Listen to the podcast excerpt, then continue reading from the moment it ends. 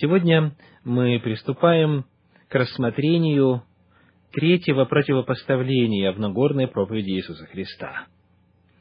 Напомню, что первое противопоставление звучало так. «Вы слышали, что сказано древним «не убивай», кто же убьет, подлежит суду, а я говорю вам, что всякий гневающийся на брата своего напрасно подлежит суду». Кто же скажет брату своему рака, подлежит Синедриону, а кто скажет безумный, подлежит гиене огненной. Второе противопоставление звучало так. Вы слышали, что сказано древним «не прелюбодействуй». А я говорю вам, что всякий, кто смотрит на женщину с вожделением, уже прелюбодействовал с ней в сердце твоем. Сегодня третье по счету противопоставление, третья антитеза, которая записана в пятой главе Евангелия от Матфея, в стихах 31 и 32. Матфея, пятая глава, стихи 31 и 32. Сказано также, что если кто разведется с женою своею, пусть даст ей разводную. А я говорю вам, кто разводится с женою своей, кроме вины любодеяния, тот подает ей повод прелюбодействовать, и кто женится на разведенной, тот прелюбодействует. Эта тема является достаточно щепетильной и очень тонкой, потому что затрагивает судьбы людей. И в зависимости от понимания этого вопроса складывается жизнь и взаимоотношения, и возможность счастья в личной и семейной жизни. Тема развода – это очень болезненная тема.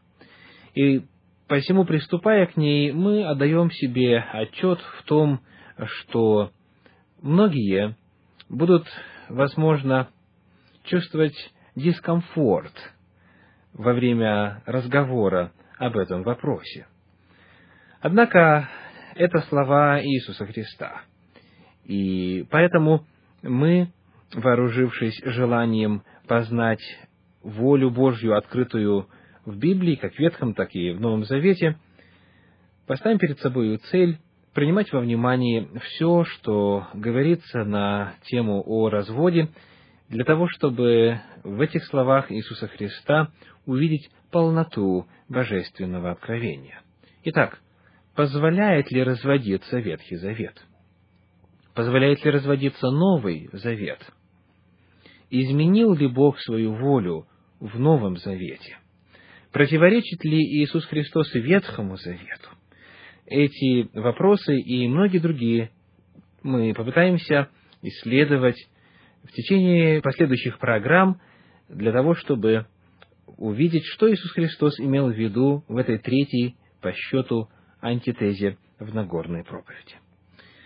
Во-первых, проанализируем 31 стих. Матфея 5 глава, 31 стих говорит, «Сказано также, что если кто разведется женою своею, пусть даст ей разводною».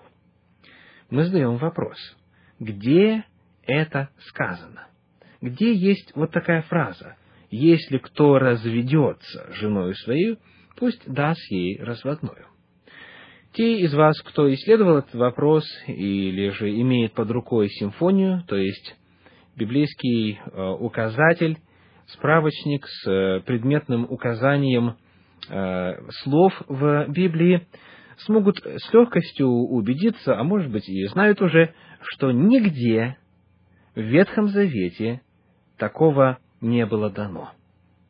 Такой фразы такого повеления, если кто разведется с женой своей, пусть даст ей разводную, в Библии нет. В Ветхом Завете этого нет. Почему же Христос говорит об этом? Хочу обратить внимание и напомнить о том, что Иисус Христос использует слово «сказано» вместо того, чтобы испис, э, использовать слово «написано». Когда он общался с вождями народа, теми, у кого был доступ к написанному Ветхому Завету, к Танаху, он всегда использовал слово «написано». Когда он цитировал Ветхий Завет, он также говорил «написано». Здесь же он ссылается не на Ветхий Завет, а на то, что народ, слушавший его, слышал что говорили касательно этой области человеческих взаимоотношений фарисеи и книжники. Об этом он предупреждал заранее, о том, что он будет противопоставлять свое мнение мнению иных а, толкователей своего времени. Евангелие от Матфея в пятой главе, в двадцатом стихе, прямо перед а, началом этих антитез Христос говорит, «Ибо говорю вам, что если праведность ваша не превзойдет праведности книжников и фарисеев, то вы не войдете в Царство Небесное». Иисус Христос говорит о том, что уровня праведности книжников и фарисеев недостаточно. Он ссылается на то, что они говорили народу.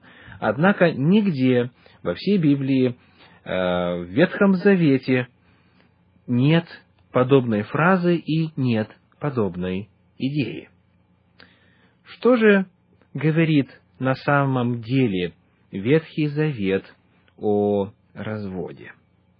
Какова воля Божья, выраженная в Ветхом Завете касательно этого чрезвычайно деликатного вопроса? Однажды Иисус Христос вынужден был столкнуться в разговоре с этим вопросом непосредственно, когда одни из руководителей спросили его о его мнении. Откроем Евангелие от Марка, те, у кого Библия под рукой, десятую главу, стихи со второго по девятый. Евангелие от Марка, десятая глава, стихи со второго по девятый. Подошли фарисеи и спросили, искушая его, позволительно ли разводиться мужу с женою? Он сказал им в ответ, что заповедал вам Моисей? Они сказали, Моисей позволил писать разводное письмо и разводиться. Иисус сказал им в ответ, «По жестокосердию вашему Он написал вам сию заповедь. В начале же создания Бог мужчину и женщину сотворил их. Посему оставит человек отца своего и мать, и прилепится к жене своей, и будут два одною плотью, так что они уже не двое, но одна плоть. Итак, что Бог сочетал, того человек да не разлучает. В этом отрывке Иисус Христос дает свою оценку ситуации, и в этом отрывке обсуждается воля Божья, изложенная в Ветхом Завете. Приглашаю рассмотреть этот отрывочек внимательно. Фарисеи утверждали, что Моисей позволил писать разводное письмо и разводиться. Появляется вопрос, а где именно? В каком месте Ветхого Завета есть позволение на развод или же одобрение развода? Место, которое чаще всего приводится в ответ на заданный мною вопрос, находится в книге Второзакония, в 24 главе. Книга Второзакония, 24 глава, первые четыре стиха. Второзаконие, 24 глава, первые четыре стиха. «Если кто возьмет жену и сделается ее мужем, и она не найдет благоволения в очах его, потому что он находит в ней что-нибудь противное, и напишет ей разводное письмо, и даст ей в руки, и отпустит ее из дома своего, и она выйдет из дома его, пойдет и выйдет за другого мужа. Но и сей последний муж возненавидит ее и напишет ей разводное письмо, и даст ей в руки, и отпустит ее из дома своего, или умрет сей последний муж ее, взявший ее себе в жену, то не может первый ее муж, отпустивший ее, опять взять ее себе в жену после того, как она осквернена, ибо сие есть мерзость перед Господом, и не порочь земли, которую Господь Бог твой дает тебе в удел. Именно на основании этого отрывка из Ветхого Завета многие строят свое понимание о воле Божьей касательно развода в Ветхом Завете. Многим почему-то кажется, что здесь закон дает позволение на развод и одобряет его. Фразой, которую э, чаще всего обсуждают, является следующая фраза. Если она не найдет благоволения в глазах его, говорит первый стих, потому что он находит в ней что-нибудь противное. В иудаизме времен Иисуса Христа шел спор о том, что же означает эта фраза «что-нибудь противное», что могло бы быть достаточным основанием для развода. Как пишет э, новозаветный богослов Уильям Баркли, вся трудность заключалась в истолковании выражения «что-нибудь противное». В вопросах иудейского права было две школы. С одной стороны, школа Шамаи, равина Шамаи, строгая, суровая, и школа Гилеля, толкующая эти слова очень широко. Шамай и сторонники его школы считали, что слова «что-нибудь противное» значат только одно – не целомудрие, не воздержанность. Даже если женщина будет такой непослушной, как жена Ахава, говорили они, развод ей можно дать только за супружескую неверность. Представители школы Гилеля толковали выражение «что-нибудь противное» в самом широком смысле. Они говорили, что эта фраза значит что муж может дать жене развод даже за то, что она испортила ему обед, положив в него много соли, если она вышла на улицу с непокрытой головой, если она говорила на улице с мужчинами, если она сварливая, женщина, если она при муже пренебрежительно говорила о его родителях. Некий Равин Акиба говорил, что фраза «не найдет благоволения в глазах его» значит, что человек может развестись со своей женой, если он нашел женщину, которая ему нравится больше – что же на самом деле означает фраза «что-нибудь противное» и для чего она приведена? Мы попытаемся ответить на этот вопрос во время нашей следующей встречи. С вами был Виталий Алиник. Всего вам доброго. До свидания.